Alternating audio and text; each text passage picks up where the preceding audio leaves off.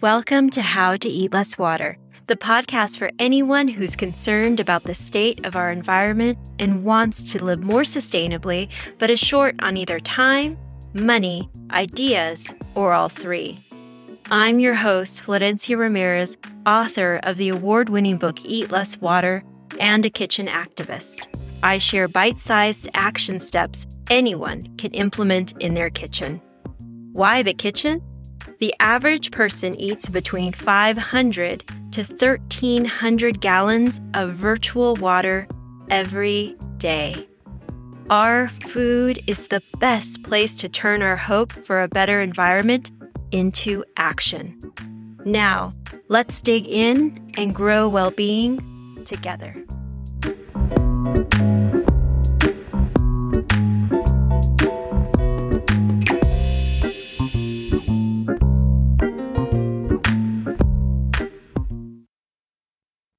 Welcome to the How to Eat Less Water podcast. I'm your host, Florencia Ramirez. I just finished listening to a book that made several top books of 2022 called Lessons in Chemistry. Oh, the book was so good.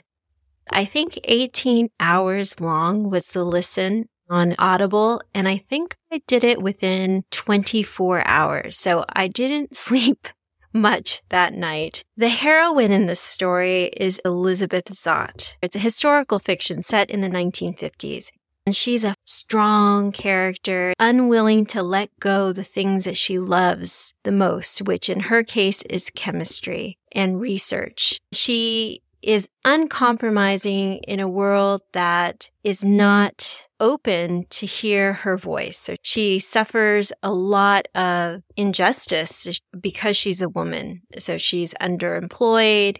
Her work is stolen by her manager, who is a man. She suffers from sexual harassment and sexual abuse. The list goes on and on, but in all of it, she moves forward. Her character is an inspiration to all of us who are committed to something that we care about and all of us who have something we care about irregardless of whether or not you are moving forward with it a book like that, a character like that gives, gives us that kick to just keep doing it, keep moving forward, to give voice to that thing that you really want to do. So it's, it's the kind of book that is perfect for the end of the year when we're starting to reflect just a natural thing that happens now that the holidays are over and there's a stillness that happens between Christmas and New Year that is ripe for reflection. This is a good time to read a book like Lessons in Chemistry to get us thinking, to get us ready for the new year so we could start to ask those questions for ourselves of what is it that we are interested in doing. At one point in the book, Elizabeth Zott finds herself in the kitchen which is, of course, where society feels that she should be, is in the kitchen. But she finds herself in a studio kitchen. And the producer of the show, it was a live program, wanted her to wear a tight dress and finish her segment by making a cocktail and being really pretty and ready for her husband to come home. Well, she's not about that at all and approaches it from her uncompromising way, which is that of a chemist because she was such a good cook because she saw the science in it, the chemistry in it. And that's how she would approach her cooking. And that's how she would approach this live show that was called Supper at Six. And this fictional character wins the hearts of women all over the country because she cooks food that matters and understands that women matter. So she leaves this very successful show but not before she tells her studio audience, but really us, the modern day reader. So she tells her audience, which had swelled to include the nation's housewives and others, she tells them to recommit, to recommit to what it is that you want to do, what it is that you're passionate about. She recommitted to her research science and implores her audience to do the same. I finished the book and I started to really think about that idea of recommitting to what it is that you are passionate about. And I started to journal about it. It's such a great tool for reflection. And it's a great place then to ask yourself the question, of what do you want to recommit to? Recently, a friend told me about a book that she's reading. I haven't yet read it, but it's called The Kitchen Healer. And in that book, the author asks, what are you hungry for? And when she told me that, it, it reminded me of the question that I always ask myself, which is, the question that brought me even to do the work of Eat Less Water, which is how can I best serve? Mm-hmm. And it really is the same question. What am I hungry for? And how can I best serve? Because when we are using our talents, then it is answering the question of what am I hungry for at the same time. And so when we ask ourselves those questions and then the answers that come are what we recommit to. So the reason I'm bringing this up right now as we're headed towards the end of the year and we start to think about our New Year's resolutions for the coming year to start over, to recommit to those things.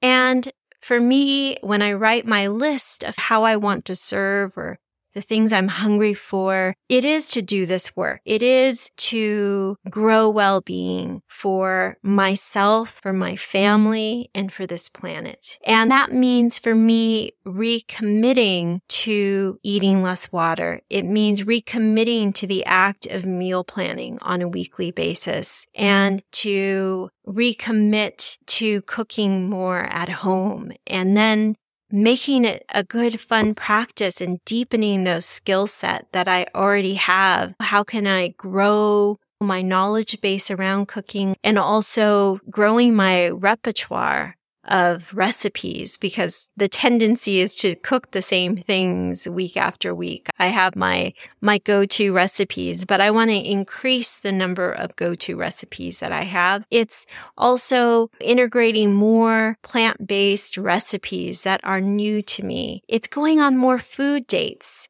which my book, Eat Less Water, is essentially a series of food dates of going to these farms around the country and meeting with food producers and just getting excited about ingredients and the source of ingredients and how things are farmed. And then my food tells stories. I talk about how it's important that our food tells good stories. My food tells stories because I'm going on these food days. I'm going to the farmer's market.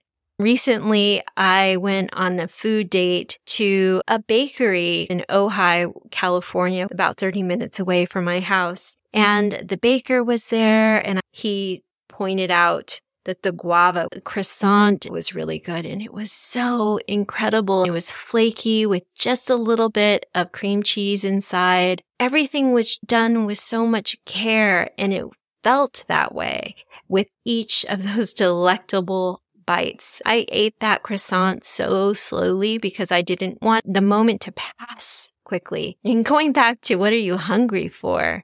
It's also awakening our senses, awakening all of our senses to the gift of living. And those food dates and bringing in those food stories into your home and being um, intentional around the meal planning and starting to experiment with other recipes. All, all of those things are things I want to recommit to because it brings me a sense of well-being, which is really another way of saying joy and happiness and health.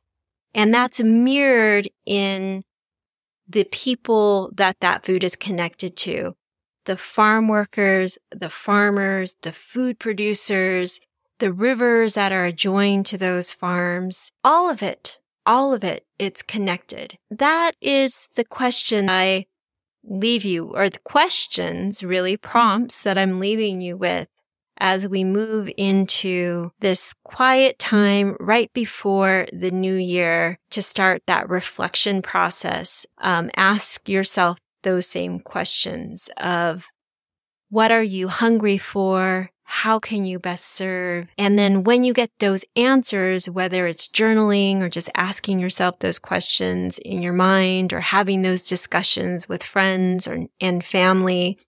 And as you get those answers, recommitting to them.